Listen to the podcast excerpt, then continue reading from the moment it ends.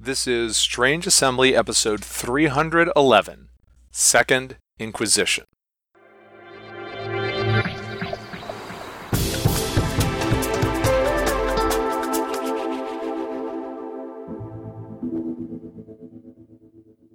Here today to talk about Second Inquisition, the supplement for Vampire the Masquerade 5th edition. Hunters have always been present in Vampire the Masquerade. Lone hunters, small cadres, hidden government conspiracies, Catholic remnants, and offshoots. One of the setting developments with V5 was a ramping up of this element with the introduction of the so called Second Inquisition. SchreckNet was compromised, the Tremere's prime chantry in Vienna was destroyed, London fell, and the Camarilla responded to these events with draconian new secrecy and anti technological measures. Following on the heels of Sabbat the Black Hand, Second Inquisition is a second antagonist book primarily aimed at helping storytellers deploy the Second Inquisition in their chronicles. There is, however, a lot more mechanically in Second Inquisition and a lot more to work with for someone who wants to make the hunters protagonists and who doesn't want to wait for the new edition of Hunter the Reckoning. So, Second Inquisition ends up being a more broadly useful book than the basic description might make seem. So, what is the Second Inquisition? One question you might have, and it's the first thing the book asks, is whether there really is such a thing as the Second Inquisition. The formal answer given by the book is that no, there really isn't a Second Inquisition, that it is more of an event and an organization.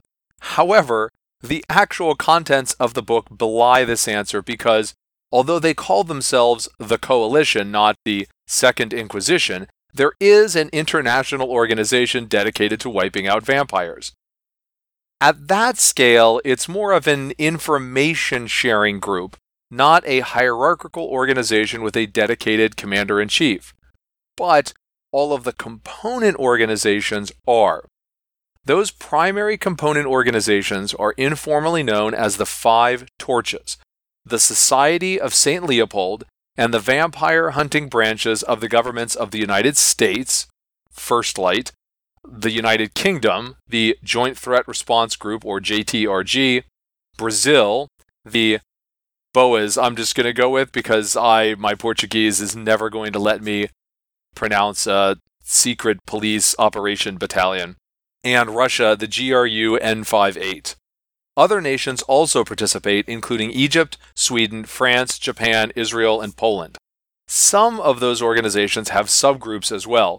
The United States effort, for example, is run by First Light, which is an interagency operation in U.S. intelligence, but it has a military and financial wing in the Information Awareness Office, these are the sort of folks who could, say, strike at the aforementioned prime chantry with extreme prejudice, and the Federal Domestic Investigative Force in the FBI's Special Affairs Division, and also the ability to direct or nudge local law enforcement. If you read Second Inquisition, you'll note that there are a lot of acronyms and initialisms there. If you read the book before you dive into it, pay very close attention to the two page SI lexicon near the front of the book because the body text often just throws this stuff around without any sort of explanation. And the body text that provides the meat of the information on the organization of the Second Inquisition, which might make it easier to grok the significance of all that jargon, is near the end of the book. So, with the usual vampire jargon on top of all this new Second Inquisition jargon and the less than optimal organization, Second Inquisition is not the smoothest RPG read I've ever experienced. Okay, but what are you reading in Second Inquisition? By far the largest component of Second Inquisition is basically a collection of NPCs, right? And the biggest chunk of that is a it's a collection of stat blocks, special powers, and opposing force OPFOR types, which takes up about a third of the page count of the book. So you have a lot of just generic hunter NPCs, usually based on the role or tactic of the hunter blackmailers, undercover agents, interrogators, politicos, forensic accountants, investigators, hackers, muscle, what have you. The NPCs are mostly mundane humans, but there's also a wide selection of hunters with powers. Several types of psychics, cunning folk, religious types with true faith, nullifiers who can just turn off disciplines, sorcerers, and ghouls. There are even some new alchemy powers for thin blood characters who are working with the Second Inquisition. The format for these blocks is generally a short introduction, followed by a short form stat block, and then a special power. For the normal mortals, this is a mechanic that represents what the mortal is good at. For the fancier types, it's an actual power. And as the book notes, some of these powers are quite potent, like the aforementioned completely shutting down disciplines and quite flexible. The, the Tremere would love to have blood sorcery versions of some of these sorcerer powers. So, right, these are not necessarily balanced as protagonist powers, is, is the point there. Something else that the book doesn't flag, but is probably good to keep in mind as a storyteller, is the raw number of dice thrown around by some of these stat blocks. In particular, there are a lot of combat focused NPCs with stat blocks that roll 8 or 9 dice in their combat pools. It's very easy to get in the mindset of vampires are better than humans and forget that the most important thing about combat is winning the opposed combat roll. Most neonates will go down hard to a mortal with 9 dice in melee combat or 8 dice in a sniper rifle. And most SI operations will try to pit a team of mortals against a single vampire. So just be careful as the storyteller when you're deploying some of these folks. Beyond the stat blocks are suggestions on building an opposing force and two sample opposing forces, which include dozens of character bios and some pages on preferred tactics. There are some background style dots assigned here reach, scope, and more normal things like allies, influence, and contacts. The dots don't really seem to add anything to these as antagonists, but the text descriptions of the different sorts of opposing forces are handy, right? Ferreting out vampire influence, commandeer local law enforcement, guards, recon teams, mobile forces, amateur hunters, that sort of thing. Unfortunately, like many vampire coterie types, many of these OPFOR types have jargony names that make it hard to keep track of what they actually are. I dare you, I dare you, tell me in the comments on this what a Cenacle, a Minotaur, or a special deployment team is without having to look it up. After the NPCs, then there's a section on with, with gear, right? Armory stuff, equipment, X tech, artifacts. There are some of the fancy tech and religious artifacts here, but half of it is just mundane stuff. And I would wager that that half of this chapter is going to get used a lot more. It includes some basic things that could come up in any vampire chronicle, really flare guns, tasers, flashbangs, explosives, armor and armor piercing rounds. For, for the mortals, I, I, know vampires don't really need armor, observational and spy gear, and, and even some vehicles. There's about 10 pages of that, so it isn't a ton, but, and I say this despite the fact that I, I know that this is the sort of book that they've printed multiple times in prior versions of World of Darkness. I have never felt that Vampire or the World of Darkness needs or benefits much from a vast array of gear. So I think that the quantity, the spread that they're providing here is a good length. The other half of the chapter is X Tech and artifacts for when the storyteller really wants to make the characters miserable. Uh, not that you can't make the characters miserable with a decent GPS tracker and a SWAT helicopter. The X Tech kicks off with way too many bloodborne pathogens aimed at infecting vampires, which kind of shows how far the Second Inquisition is willing to go. Combine a willingness to infect humans in some sort of overly convoluted plot to infect vampires, with a tendency to kidnap and torture touchstones for information, and there's definitely the possibility of some Nietzschean moral comparisons, whether it's a traditional vampire or a game where the hunters are the protagonists. Right? This is your battle not with monsters, lest ye become a monster. And if you gaze into the abyss, the abyss gazes also into you. Other tech can detect obfuscated vampires, simulate sunlight, and there's a chemical weapon that causes aggravated damage to vampires but doesn't affect mortals. You just have to give the Second Inquisition a nuke, and they'll have completed their weapons of mass destruction trifecta. The artifacts are varied, but include an Enochian sarcophagus, mummified hearts prepared according to the writings of Ibn Sina, better known to native English speakers as Avicenna, an aspergillum containing a bone of St. Francis, a dagger constructed from a werewolf claw, and several relics from Catholic figures associated with driving out the dead. Given the Catholic origins of the original Inquisition and the presence of a Catholic religious organization as one of the five torches, it's no surprise that the religious artifacts lean towards the Catholic and the Christian. But that is definitely not the only source uh, of artifacts presented here. As for usability outside of a heavy SI Chronicle, the X-Tech is a bit of a stretch unless you're willing to accept random mad scientist hunters coming up with one off high tech devices. But like the mundane gear, you could fit in a lot of these artifacts, right? You can just take an artifact and put them in the hands of a lone hunter of a religious persuasion, and now you can just kind of run without without having to load in the whole organizational structure. The third section of the Second Inquisition book is Ideas and Systems for Running SI Operations. This chapter could have been entirely devoid of dice rolling. It's got a treasure trove of ideas for hunters to employ when going after vampires, many of them which link back to the NPC types presented elsewhere in the book.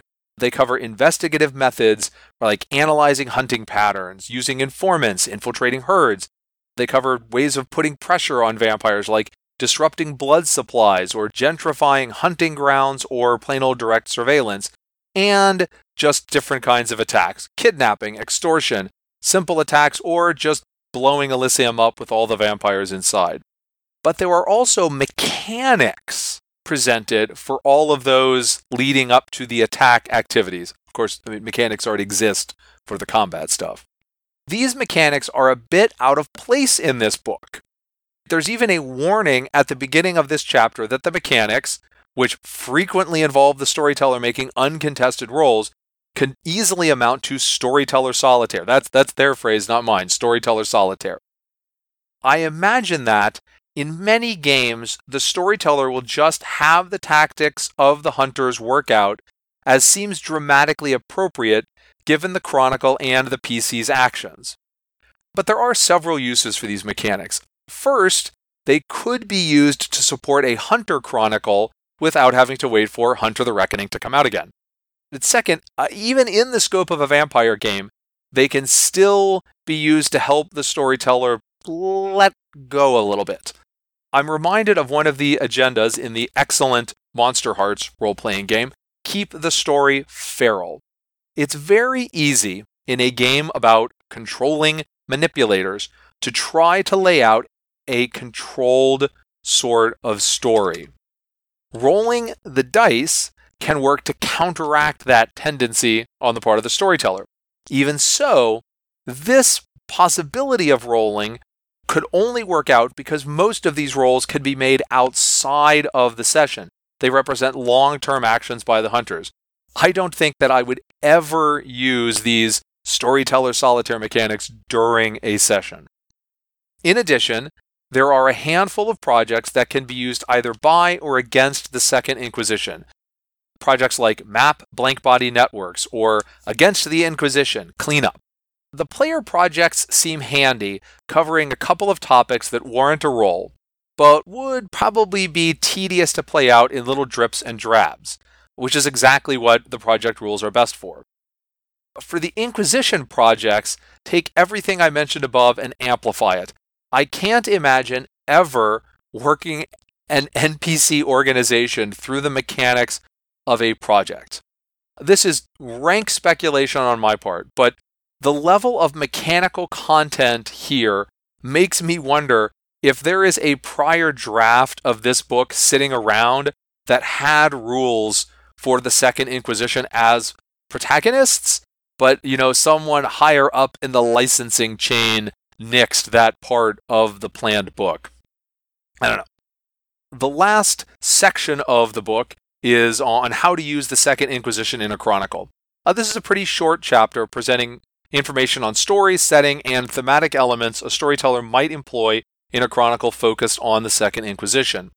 there are different chronicle structures. The SI is just poking around, the SI is attacking, or the city already fell and the vampires are living in what's left. There are ideas on drawing parallels between the First Inquisition and this one.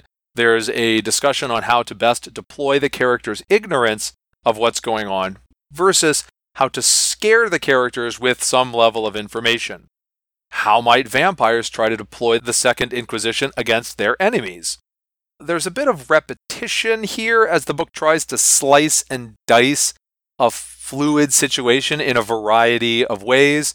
For example, there is a chronicle structure and a theater of operation where both are about what level of presence or control the SI has in the city, but overall, it's a solid discussion.